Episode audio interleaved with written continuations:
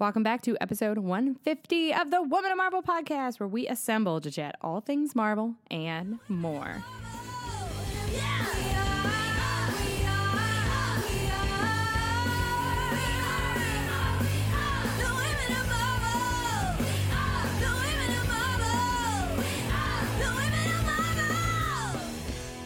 This is Judy Stephens, producer.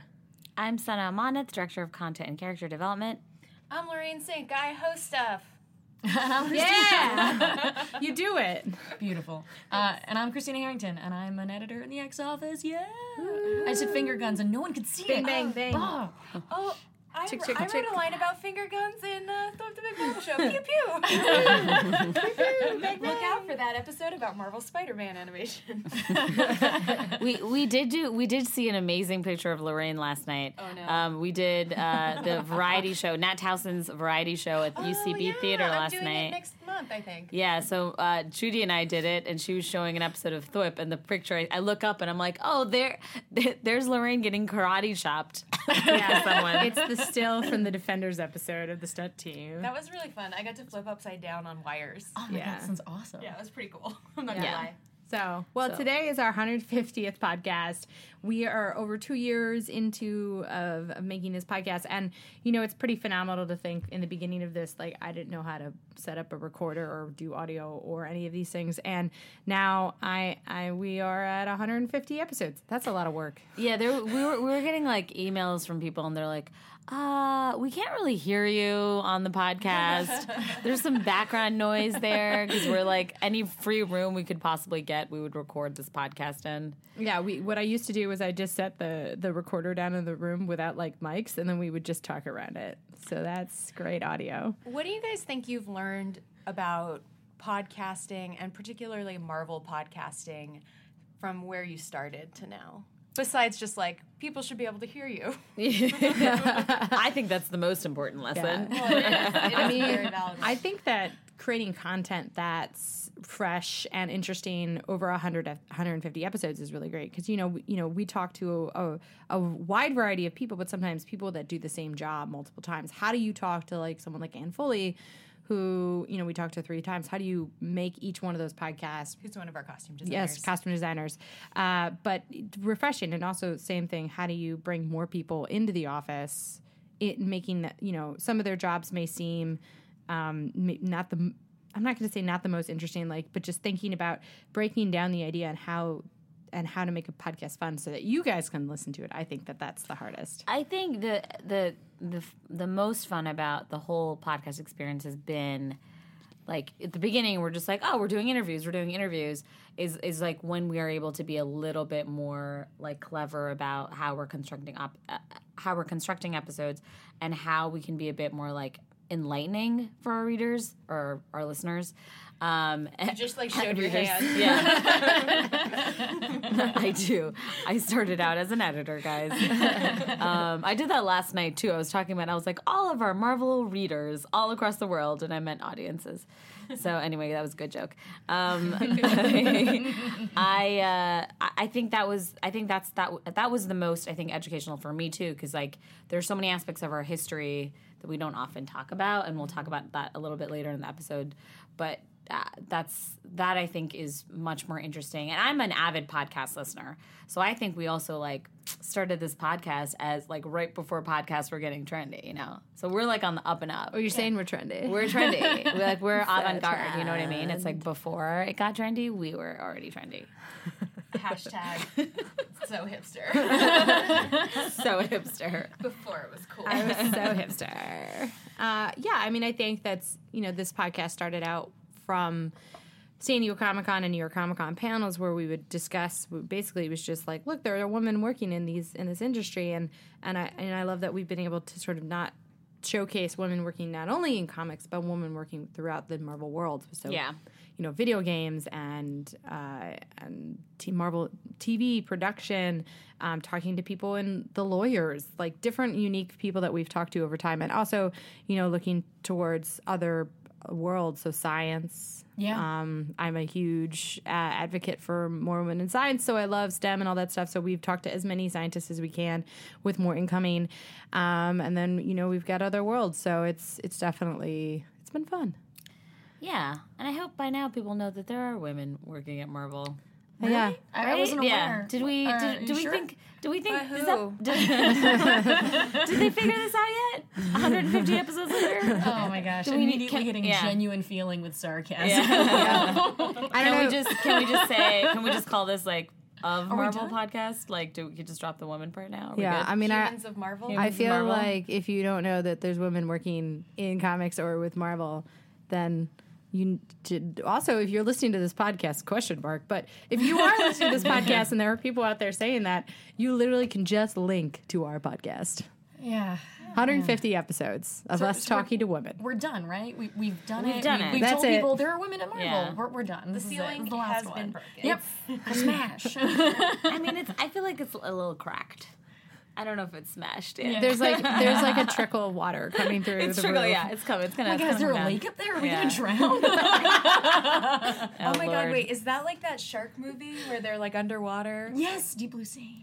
Is it Deep Blue Sea? Is that the one? yeah. be. I I think Oh my God, like five yes. shark movies Oh, like that. I you hate You guys, shark that was an allegory for feminism. oh my god! Oh my god! Where are the sharks eating Sam Jackson? Oh my God. There's a random note. There's an app you can get uh, where you tra- where people you can track all track all the sharks in the world, like in the oceans, and so you can go and like click on the sharks, and it takes up and has a picture of the shark. So there we go. Not only are there You can sharks also in do the that for oceans, feminists. Track all the we're all tra- that's because we all go on Twitter. Yeah. That's our that's our tracking. Oh. Beep, beep. So download Twitter Download this new app called Twitter. or or Instagram. cutting edge, cutting edge of cool. Hipster. I don't know if you guys heard about trendy. it, but Twitter's great. I think you know it's funny because we do poke a lot of fun, but I do feel like this like just the panels and the podcast have come such a far way far way? Is that what a right way to Long say it? way? Yes, come, come such a long way.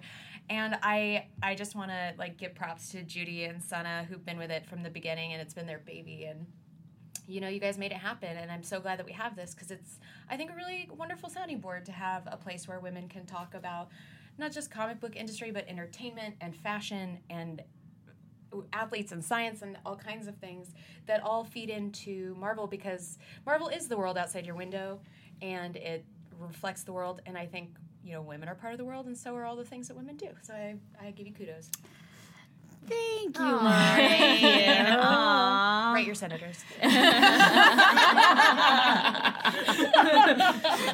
Hashtag. I will say also, it's you know this podcast has been a great sort of um, roundtable of different women that have worked. I mean, obviously, Sana and I have been on from the beginning, but we've had a great group of women that now are joined by you two that bring different opinions and aspects to the podcast, and I think that's really important because we all come from different worlds and we're all coming together for you know one topic. So, spe- so speaking of which, I think uh, uh, everyone should go around and actually talk about projects that they're working on, whether you can share it or not, and give hints about it. But like, what is exciting you that you guys are working on right now that you think you'd be able to share with folks? Why do we love our jobs? Because we're all di- different aspects, of, like like you said, different aspects of of Marvel.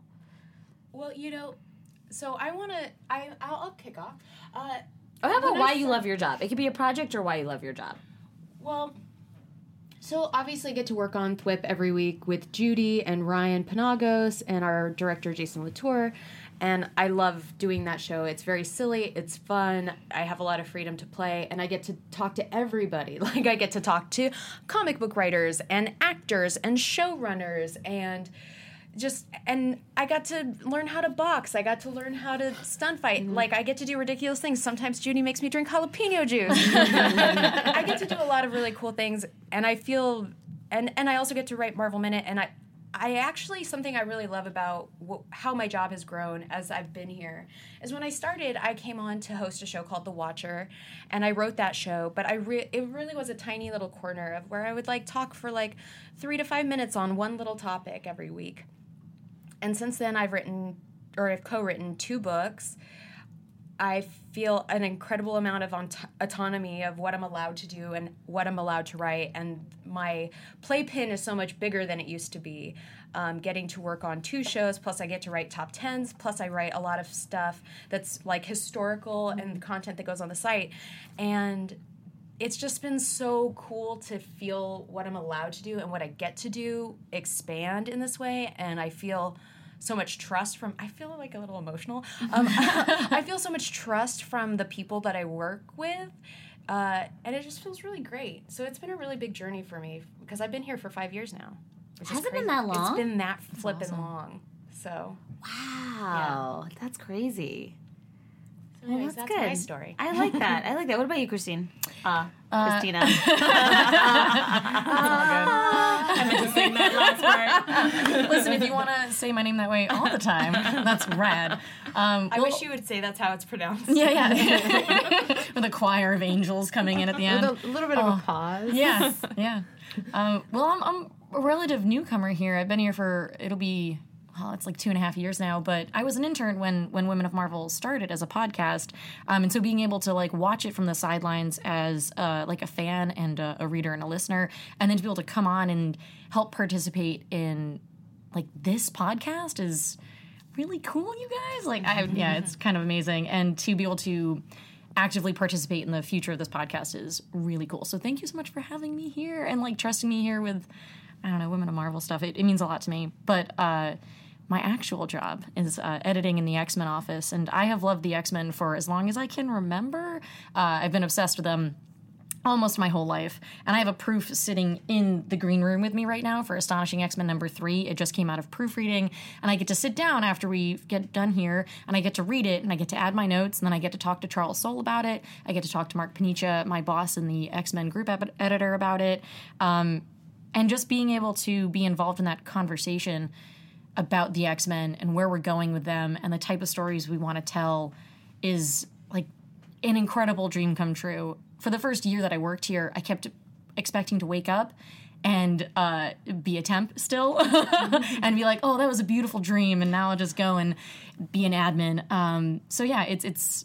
I love everything. I love everything about my job, but the fact that I have a proof here for Astonishing X Men and I get to go back to my desk and sit down and read it is amazing to me and will never stop being amazing to me. And probably the second that it stops being amazing is the time to move on. But I don't see it. I don't see it ending, guys. It's kind of it's nuts. I feel very lucky.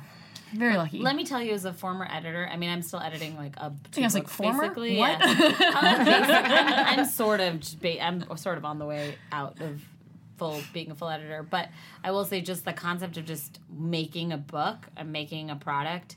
Making a story that you can share with people is like su- such a gratifying experience, Yeah. and I wish, to an extent, I mean, I love what I do now, but I do wish like that was a big part of my job because my I feel like my brain connects with that a little bit more, and um, it's a you know, it's a great, it's a really great position. It's a lot of fun, and it's just you and like two other people. People don't realize in comics, like there's only like three, three or four actually actual people working on a project. Yeah. Versus you go to any other part of like the company, it's like there's like 20 people giving notes. There's 20 at least, um, and that's a very different experience. Yeah, and there's so much that goes into making a book that when you actually get that physical copy in from the printer, and we'll get preview copies and comp copies in, getting those in like the week before they hit stands is like it's still such a satisfying experience to like pick it up and actually be able to leaf like through it and go, cool, that note, like that's where I made that note, or Yeah. that's where I made that color change, and it looks so good now, and yeah, you can actually see all the work that you put into it. All the work that you and all the other creators put into that book is like right in your hands. And it's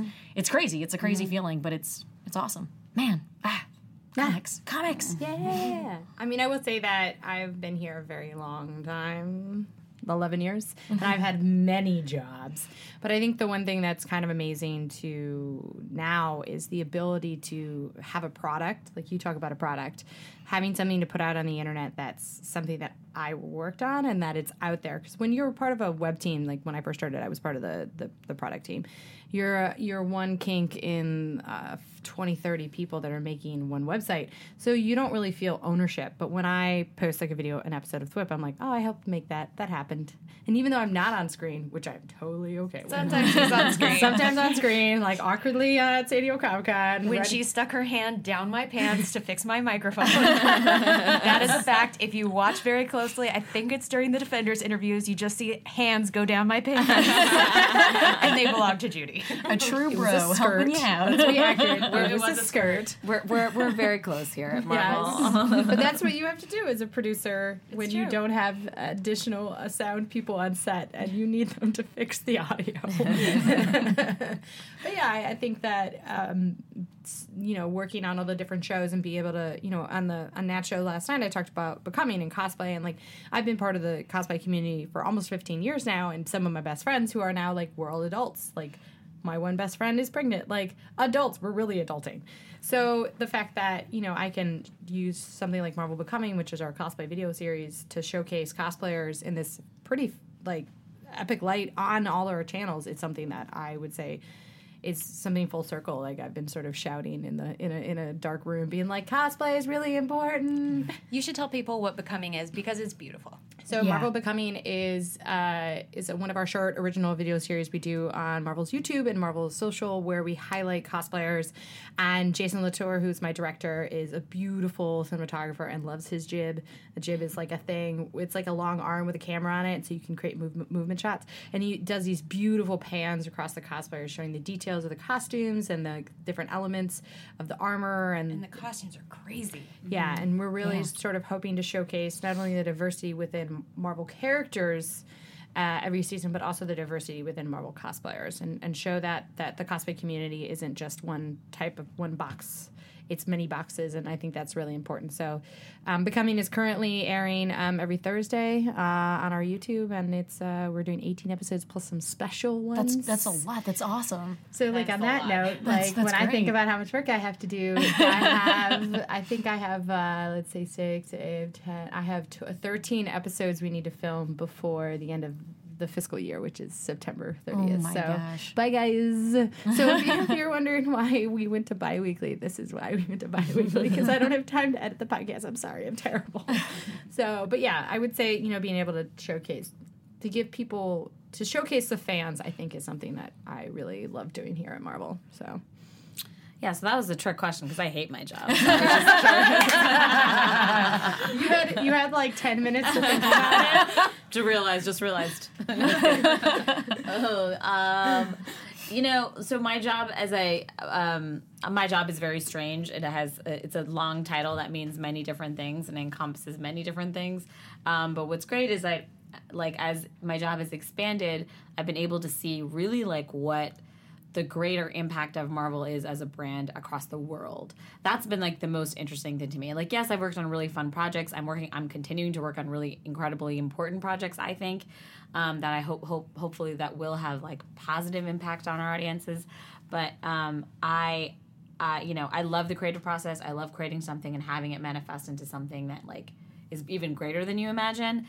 But then, like going, like I went to, I was in Dubai um, for a literature festival and seeing how people react to Marvel and how they react to our characters and how much it means to them. And they're like in a part of the world that you know they- they're it's very much aware of Western culture, but they also you know their experiences are different. You know they the culture is significantly different as well, but.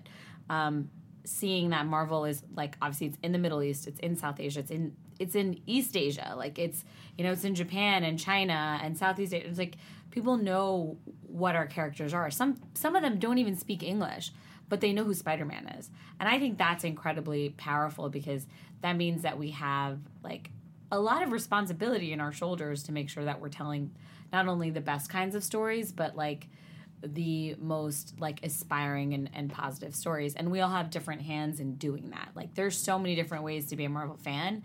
And like it's it's incredible because we do so much as a company. Like no one realizes we're basically a mini walt disney company. Like it's we're a disney company within the disney company. It's the only part of the only part of the disney company that has as much as many facets and like platforms and content arms is is it's it's only Marvel. Um, so and not to say, I mean, we have incredibly fantastic companies within the Disney within the Disney family, but it's really fascinating that people don't really realize how much is going on. Um, and you know, and and where we can go next is what's what's really exciting. So I love I love that aspect of it, and I think the folks here have been so smart about like strategically expanding the brand and thinking about where it needs to go next from a content perspective, from an IP perspective, and then also from just an overall sort of brand messaging um, uh, perspective. So, um, yeah, and it's been great to see how we've evolved from like our audiences too, right? Like we we talk about this all the time, but like my first Comic Con experience was me and one of my other friends working at a small comics company, and there were like very the women that were at the cons were like hired models who just never really The the booth babe phenomenon. the booth babes. Which, by the way, people thought I was a booth babe. you loved it. I just want to let you know that's what they assumed. They're like, "You're working in the industry." oh like, my no, god! there's just crossover. well, I worked. There's just. I mean, that's basically what I said. Um, because I was wearing, I worked at Virgin Comics, and my I wore they they made these T-shirts for the girls, and it was it said Virgin diagonally across the shirt, and then a small little comics. Oh my god. So it was it was very inappropriate at the time, uh, but you know we got we got some interesting attention. It, it was strange. So to go from that and then to be like at these really amazing conventions where women of Marvel is like standing room only, and you know it's just it's just just to see that to see that physical transformation is awesome because I we saw it happen. It was just it's crazy, like how sudden it was. I, I think it's interesting too. Just sorry, side note on the booth babe phenomenon. I, I do I do think it's interesting that a lot of cons are kind of poo pooing that now, and they're mm-hmm. like, you know, like let's not just sell. Like let's just not exploit twenty-year-old girls in bikinis or whatever. You know, Yeah, they're not really doing that anymore, Yeah. right? It's Yeah. really changed. Also, I have a great booth babe story to tell you guys later. Uh-oh. it's my favorite. I mean, that's. I think that that now con- conventions are noticing that there are more than just men going to these events, and also families are going. Yeah. Mm-hmm. families are, and it's not just on Kids Day on Sunday. Like, Yeah, they're going throughout the weekend. they're yeah. and and they're coming in costume and they're they're participating and it's pretty and they're the ones dragging their parents to the con not the parents are dragging their kids to the con hoping that the kids would be like a, a- Yeah. a nerd person so i think that that's uh, really you know it just showcases how different conventions are Well, I noticed a shift when like when when we're when we're at panels and on the tables they have our name tags and behind it they have like warning messages now. They're like no cursing. There are kids in the audience, and I was like, this is new. I was like, what's happening? And then I still accidentally cursed. And then Judy would have to point and be like, don't do it. don't curse i know it's really funny because i'm usually the one who curses the most Yeah. But for some reason, that's a that's a lesson everyone sh- at home should learn. If just knowing when to turn off the cursing. Yeah. Oh, Because come in in- anytime I'm on one of these podcasts, I'm like, don't swear, and it inevitably fails Yes. at some point. I definitely swear. Wait, as a producer, as what you do on set, I swear a lot. I've never sworn before. What's a curse? is it like is it like dang it? Dang I- it. Oh heck. I do scream a lot. Uh, son of a biscuit. Cam I've heard you hears say it that a lot. I've heard you say that a lot. That's my saving grace. I have a lot of uh, near misses. So, well, I think Sana was about to segue to it too. So, uh, for those who are new-ish to the 150 episodes we've done here, uh, we sort of wanted to throw back to a couple ones that um, we thought were a good, we, we either loved or a good moment in time for us. And so we're gonna, I'm gonna clip. This is making more work for myself. I'm gonna clip um, a short segment of each of these podcasts so you guys can listen to them, and then uh, in the news story we'll link back to them so you can listen to all of the podcasts because some of them are like the are over an hour long. So yeah. Yeah. Why don't you go first, Sana? Okay, so I it's really hard to narrow down, and I honestly was looking through the list of all the podcasts we had, and I was like, oh my god, it's like we've done so many, and I've forgot some of the ones that we had done that I had participated in. You know, like it was just it's just crazy um, how like just how much we've actually accomplished considering this is our fourth job and not our actual job.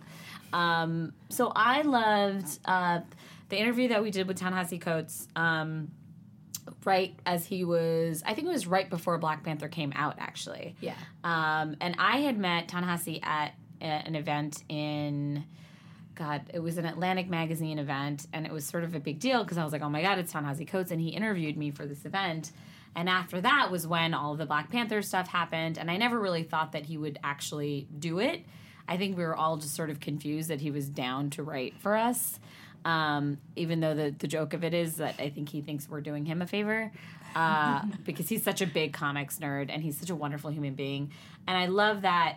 I love that um, conversation because it was very much about one like his love of comics, why he loves comics because like he's like an he's like an auteur, right? Like he's a literary giant.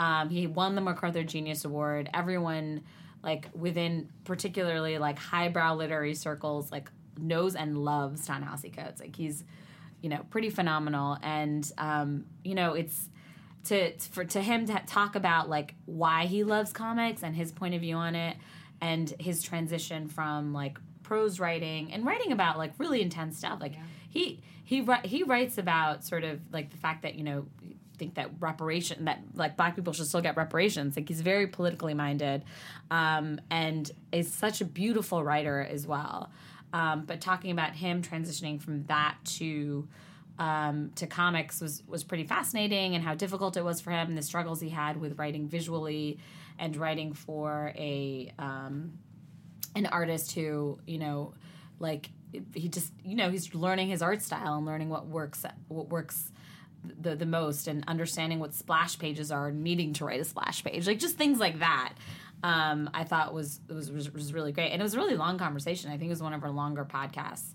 Um, and you know he seemed really engaged and uh, and he continues to be. And now he's like a much bigger part of Marvel. Like he's written a lot more for us and he's coming to our retreats and um, you know it's it's pretty cool to have him within uh, the Marvel family just because I think we're we're learning a lot from him, but it's cool because he's he's also saying he's learning a lot from us um, in terms of the whole process of, of, of creating comics. So that was one of my favorites, and um, you know I'm I'm uh, I'm excited to. Uh, that's when I love to do these podcasts is when you're kind of learning something from the person you're talking to. I would still, I mean, we talked about it when we did this, but I'd love to have him back and sort of talk to him about now that he's written comics and they've come out, and now with the Black Panther movie coming, like, what is it? What's, you know, sort of summarizing what's happened in the last year or so since then. Um, yeah, I'm sure he'd be he'd be down. He's a, you know, he's a big nerd.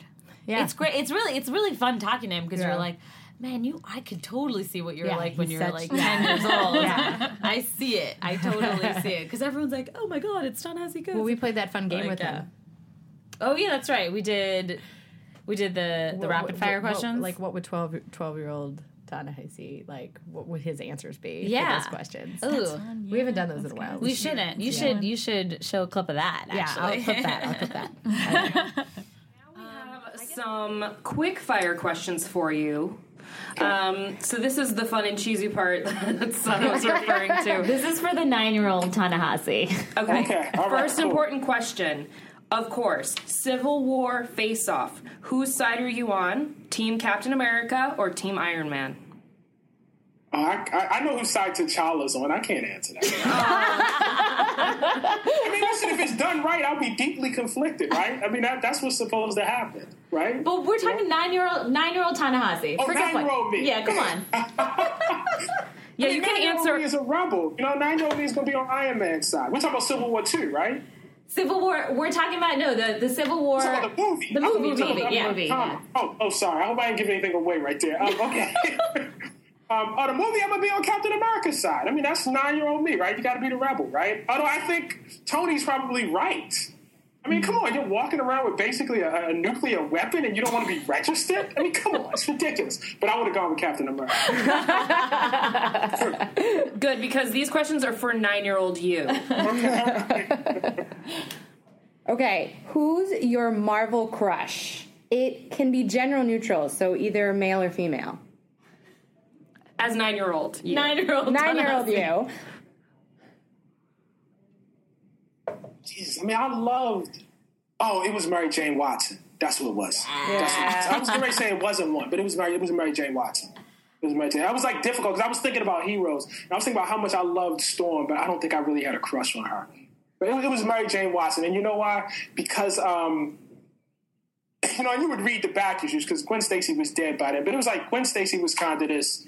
I got a whole post on this that I'll send to you guys that you should link about this. Um, but if you if you want to, if you find it relevant, I have to do it. But I mean, Gwen Stacy was kind of this like you know good girl, everything is straight, and Mary J. Watson was just a total mess. I mean, a really really cool way. Like again, I mean, I, I felt like she was such a fully formed character. I mean, that, that issues. That's an issue. I think maybe it's like two fifty nine. I think of Amazing Spider-Man, where they actually go through her entire origin and backstory. I mean, it was like really like that. I thought that was just so so cool. Like she was the most of all the love interests that I you know read about in, in comic books. She was the most I thought fully fleshed out and, and fully drawn. And she was a hot redhead, so I mean, that's just that. that was Okay. the last thing I noticed. You know what I mean? That was like the last thing I noticed. Okay, so, so one more. Would you? This is a would you rather question. Would you rather be stilt man or mole man? That looks so to me. Mole man, I guess. I mean, he's a king. That's there you go. That's true. That's with the theme. um. Okay. Um, I guess I'll go with one of them that just really sticks in my mind, uh, in part because it's recent, and in part because it was so fun for me personally. Was we had Trina Robbins on, who i- is a I guess what what would you call her? A comic book historian. Yeah. A, a historian not just of comics but of the comic book industry. And as someone who started researching this, it doesn't exist. Like Yeah. the knowledge that this woman has does not exist anywhere else. Uh, you can you can maybe look for things that she's written or talked about, uh, and you definitely need to listen to this podcast in full because it's very epic, and that information just isn't in the world. You can't go to Wikipedia and find out about women working in comics in the 1920s because they didn't document it.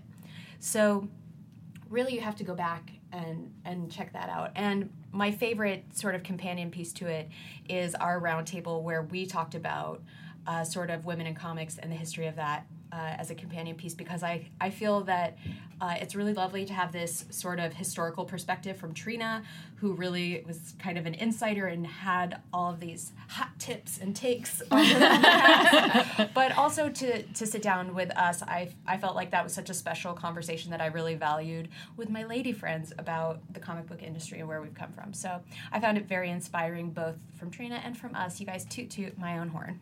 So I will say that as so full circle to our original conversation piece for this podcast is that the first question we asked Trina was like, what does she say about people who still don't think women work in comics?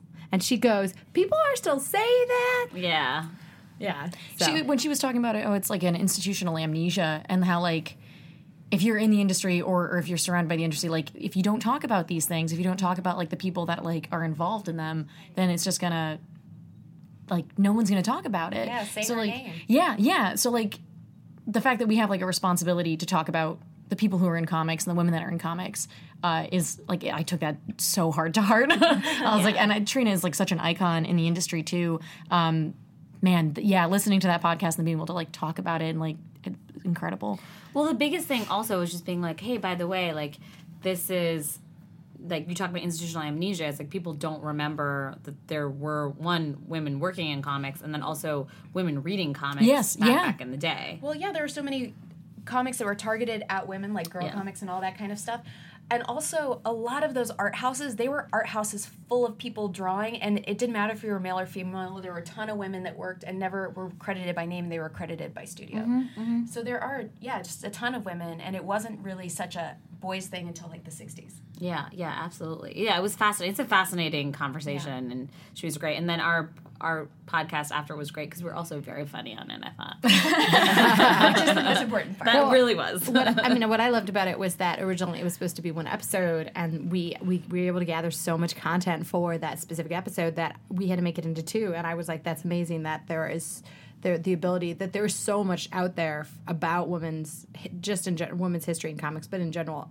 Everyone's thoughts on it that it became two podcasts. So I think it's like two full hours of stuff. Enjoy it. Yeah. teen comics and romance comics took off like mad after the war. So there was a backlash because during the war there had been these really wonderful action heroines. Mm. That I have a book, by the way. A good time to mention it. I have a book coming out it later this year called Babes in Arms, and it collects the work of four women cartoonists who worked in the golden age of comics during the war and who drew comics that starred these strong, beautiful, courageous heroines who fought the Axis. Um, but after the war, it all disappeared, and women were indeed sent back to the kitchens, but they were still drawing the teen comics and the romance comics, which started in 1947. So that was the backlash, really. And those comics did fabulously until really the Comics Code and until um, Marvel and DC retooled and just aimed at superhero books. Well, a lot of your work has been centering around bringing these these 20th century female cartoonists to light. I mean, when did that become a thing that you were like, I need to do this. This needs to be a thing that's important. Well, because, you know, all the people who, they didn't just say girls and women don't read comics, they said women had never drawn comics. And I knew that was not true. And, you know, here's all these women who were incredibly, like, like Nell Brinkley, who was such a superstar in her day girls collected her work and pasted them in scrapbooks, and, and the mm-hmm. younger girls colored in the drawings. And, you know, she, and she made newspaper headlines wherever she went. She was such a superstar, superstar, but she was forgotten because when the guys were writing histories of comics, and that's a comparatively recent thing. I mean, history of comics really started around the 70s, you know? Um, and when they were writing histories of comics, they only wanted to write about, you know, the Hulk and Spider Man.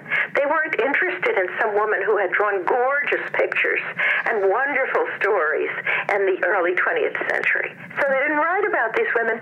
So, you know, my big discovery in really in, in all my research is if you're not written about, you're forgotten.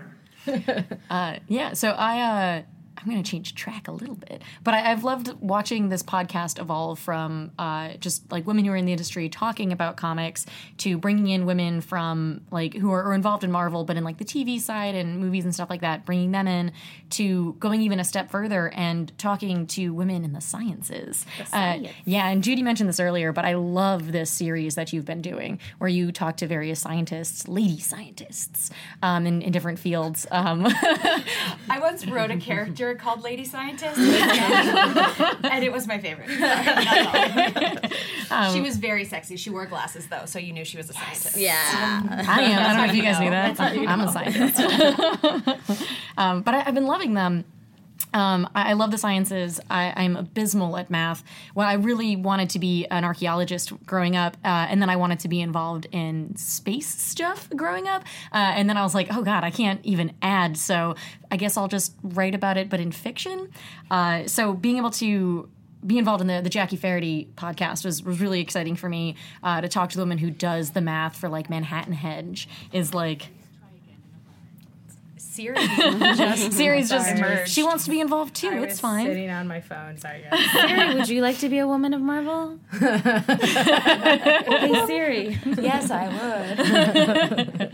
Uh, yeah, we've been able to talk to Jackie Faherty, and uh, she's the woman that does the math for Manhattan Henge every year. Uh, she works for the Museum of Natural History uh, in, in Manhattan, which is my favorite place in the entire world. Oh, all the streets. all yeah. the cross streets. So the, the key with Manhattan Henge is that Manhattan is a gridded city, and it's the grid that creates Manhattan Henge. So the grid of Manhattan, which comes from a city plan that was way back in the early 1800s, this decision was made to make avenues with 90 degree cross streets. And when that happened, when they placed this grid down on the city of Manhattan, they created a bullseye for the sun to hit twice a year on either side of the summer solstice.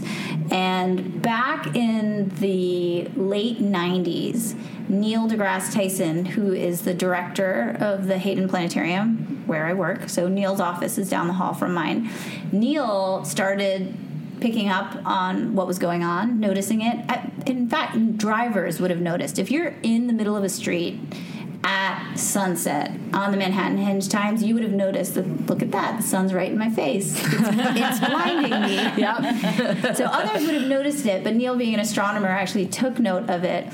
And Stan Mack, who was a cartoonist for the Village Voice, did a little piece on Neil and drew in a cartoon all of the things that Neil does. And one of the things he wrote down in this little cartoon, it's a tiny little piece of a cartoon, is a time and a date. Uh, that Neil was telling him about of a Manhattan Henge. And at that point, no one really knew about it. This was back when you could still get into the middle of the street at 42nd Street and be just you back doing it. Then in 2001, Natural History Magazine did a special edition of Summer in the Summer of Stars, and it was all things astronomically related to the city.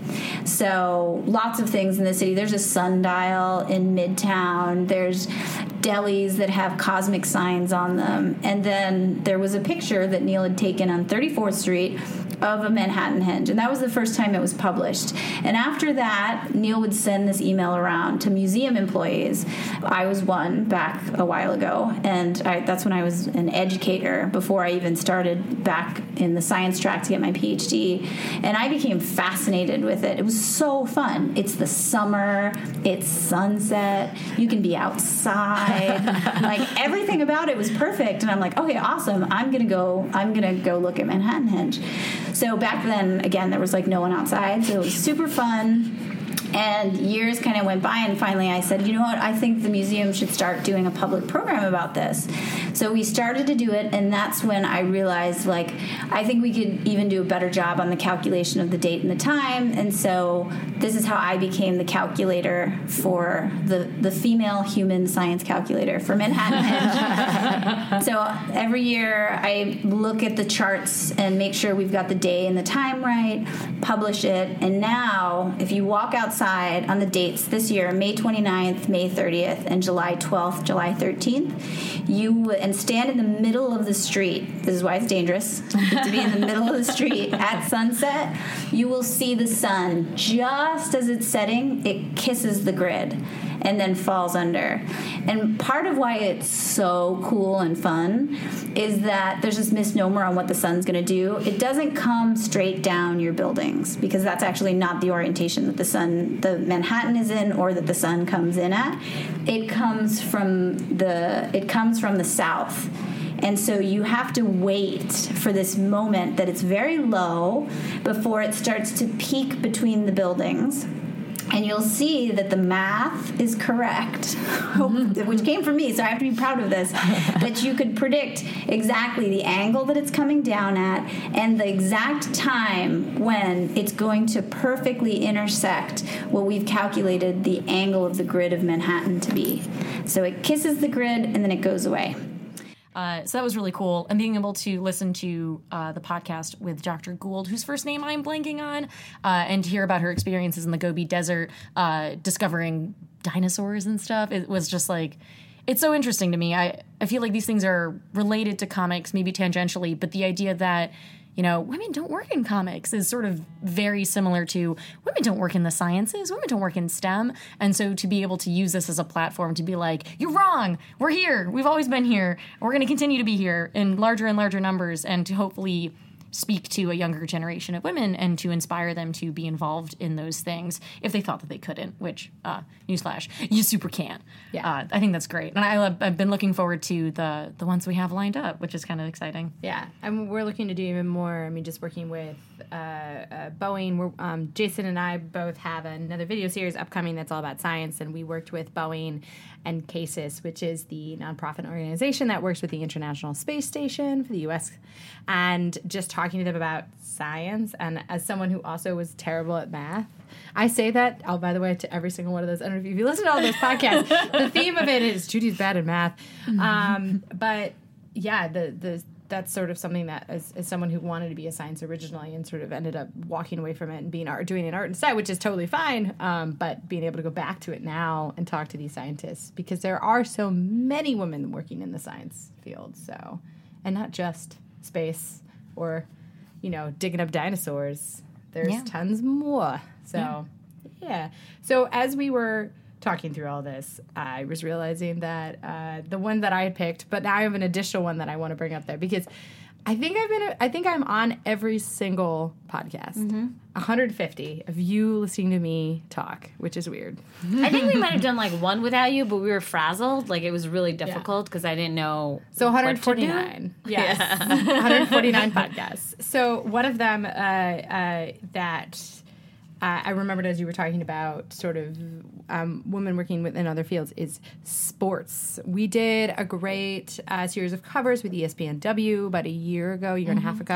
I remember that. And we had a conversation on the podcast with two of the women from ESPNW where they were like, we need to get more women working in, in sports. And I was like, yes, that's us too. And I, as, as a woman who was an athlete growing up and there not being enough of future roles for women in sports, I was like, oh my God, this is amazing. This is like the old Judy is like, wants to go back to young Judy and be like, look, look, we're talking about it. It's important.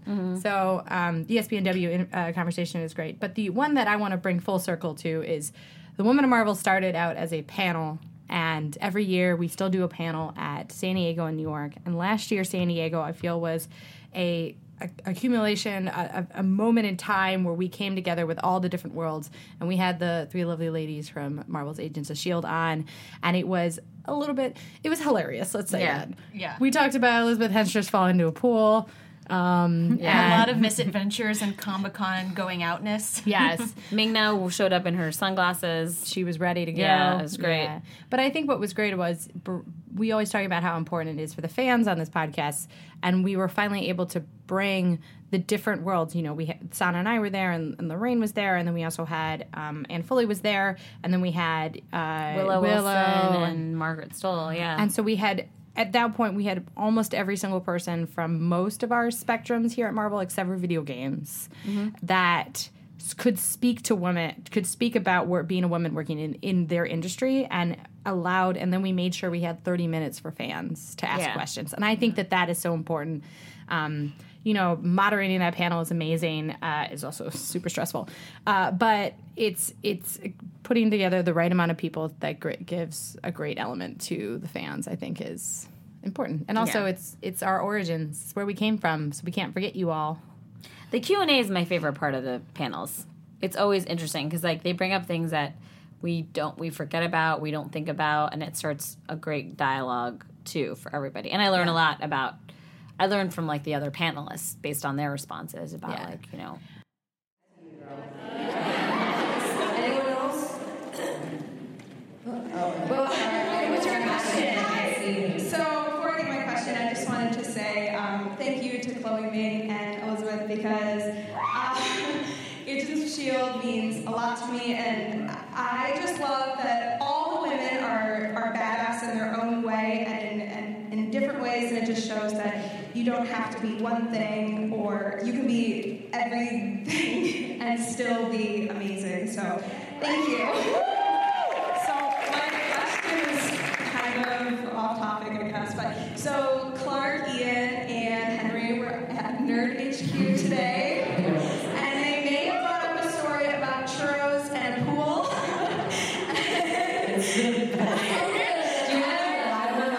And I really wanted you guys to elaborate on it, please. I'm sorry, I'm not embarrassing you. We were at fancy party last night, the EW party. Anyone who's anyone is there, and everyone's dressed up, and it's It's annoying. So Chloe and I decided we needed. We heard a rumor there was churros, and so we decided we were desperate for churros. So priorities. Actually, I saw the churros and I was like, God, can't have one gun on Elizabeth. Gotta get a churro. Came all the way to find me. I was having um, a oh god, guys, it's just uh, this is it's so embarrassing. I was having a conversation with the new Spider-Man, and I was saying, you know, trying to be the mature, older person that's been in Marvel a long time. I was like, no, this is so exciting for you, and just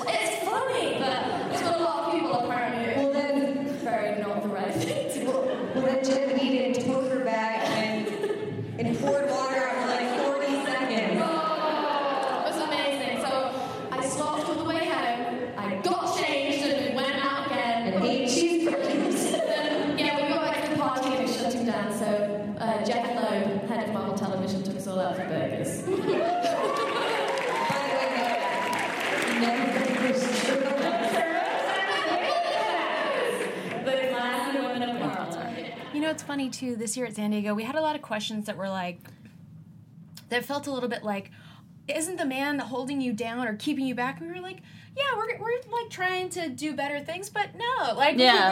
we're we're also like, uh, pretty forward thinking. We have wonderful men that we work with that Yeah. are our allies that support us.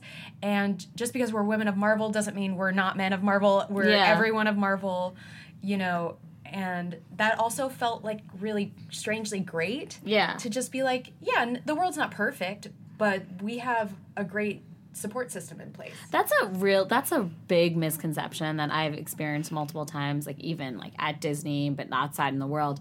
We're like, oh, don't the men the company like just not treat you as well? Just because they have assumption that because it's like been so male dominated, that the men there here are like sort of terrible. And like, hey, look, look, if there's any fights with men here at Marvel, like we will deal with it. And we do deal with it. But I will say for the most part, I think a lot of us are here because they're they're they, we've got some great guys in our corner who've been supporting us, and whether they're our bosses or our coworkers or colleagues or friends, whatever, um, that is incredibly important to have. And I, you know, I don't think I've had I've had that in other jobs. I haven't really had that in this job. And if that were true, this podcast would not exist. Oh, it just wouldn't. You yeah, that's so true. I mean, also, I will say, like, Dan Buckley was sort of like, all right, you want to do this? Go figure it out. And now he's been like, okay, how do you better utilize this this podcast as a, as a platform? And has been very, very supportive. And that's the fun thing about Marvel is that, you know, you've got an idea, and sometimes they're just like, all right, go do it and figure it out. If you fail, you fail. If not, then we have something cool in our hands. Yeah, I mean, I will say, I think that there's like maybe a misconception that like all men are terrible, but they're not. They're actually really like People are terrible. people are ter- people in general are People are terrible. terrible, yeah. Just to I- clarify. I will agree Yeah. with that. People are terrible. Persons terrible. are great. Yes. but, you know, just thinking about the many different worlds that I've lived in that have all been male dominated. I was a photographer, I played sports, like, I work in comics, now I work in production.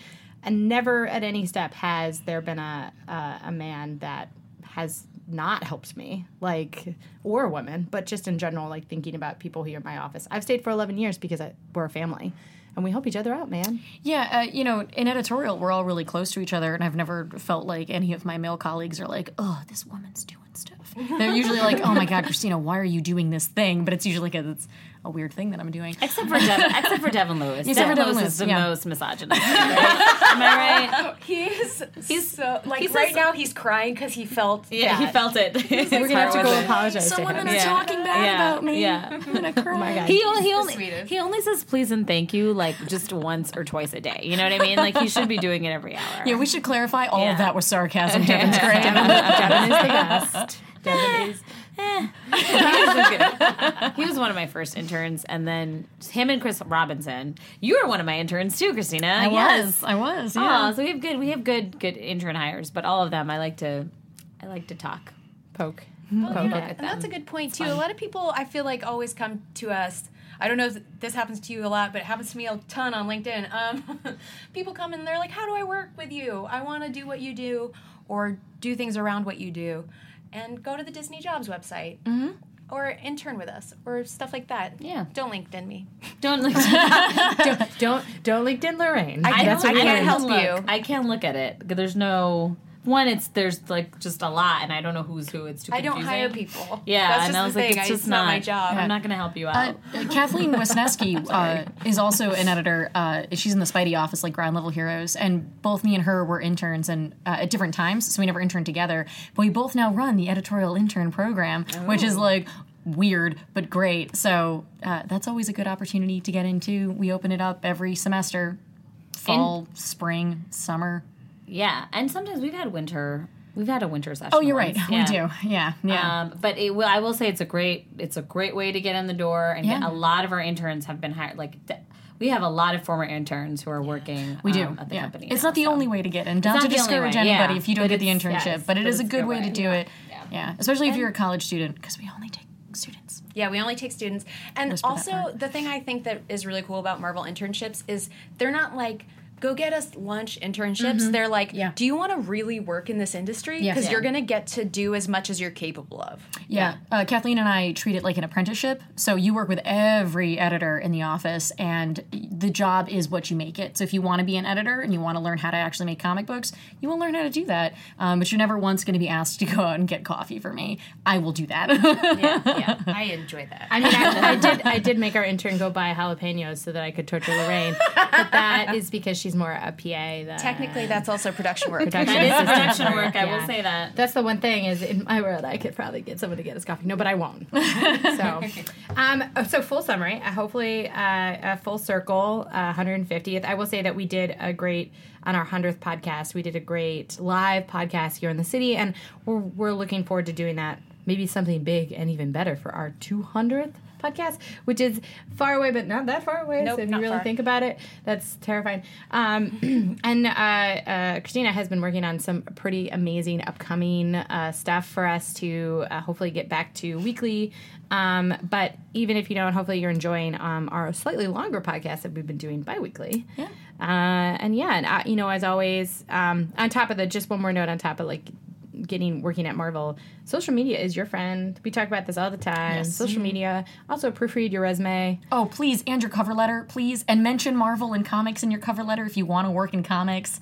Yeah, Drives me nuts. Make it specific to the company. One hundred percent. Just write a new cover letter, guys. It'll take you ten minutes. Like, Yes. just do it. Have a template. Do something. Yeah. Um, but you know that type of stuff. Uh, and also stay tuned to Disney Careers because we post all of our Marvel jobs up there. So yeah. Um, and you know, as always, you guys have questions. Well, that was was a terrible sentence. If you have questions, you can email us at womanof at marvel.com or tweet at Marvel. If you have suggestions for people for us to talk to within the different spectrums of topics we talked about, or if you have a favorite podcast, uh, you should tweet at us. Uh, if you tweet at Marvel with hashtag Women of Marvel, we'd be checking it. Uh, yeah, I think that was it. This is a great podcast. Or come Or. come to the Women of Marvel panel in October for In New York. Comic Con in New York. It's going to be still on that Sunday, right? Likely As- Sunday, yes. Yes, like we're still fa- finalizing room details and all of that, but it'll likely be Sunday. I asked for a large room. Yeah. So show Like up. a large room. Bring the family. It's always a lot of fun. We're very entertaining, and hopefully we'll have some fun announcements around then that you guys can get excited about. and bring good questions. Yeah. Yeah. The questions are the best part. I mean, I love when people run to the, the microphones. Yeah. It's like a mad dash. Yeah, it's great, and we never get through them all. So As much as, as much as we love to, we Yeah. sadly cannot get through them all. But yeah, that's it. And then obviously New York Comic Con we'll be there doing insane, crazy things. So come by the booth and say hi to us. Yeah, I think that's it. Yeah, happy 150th, guys!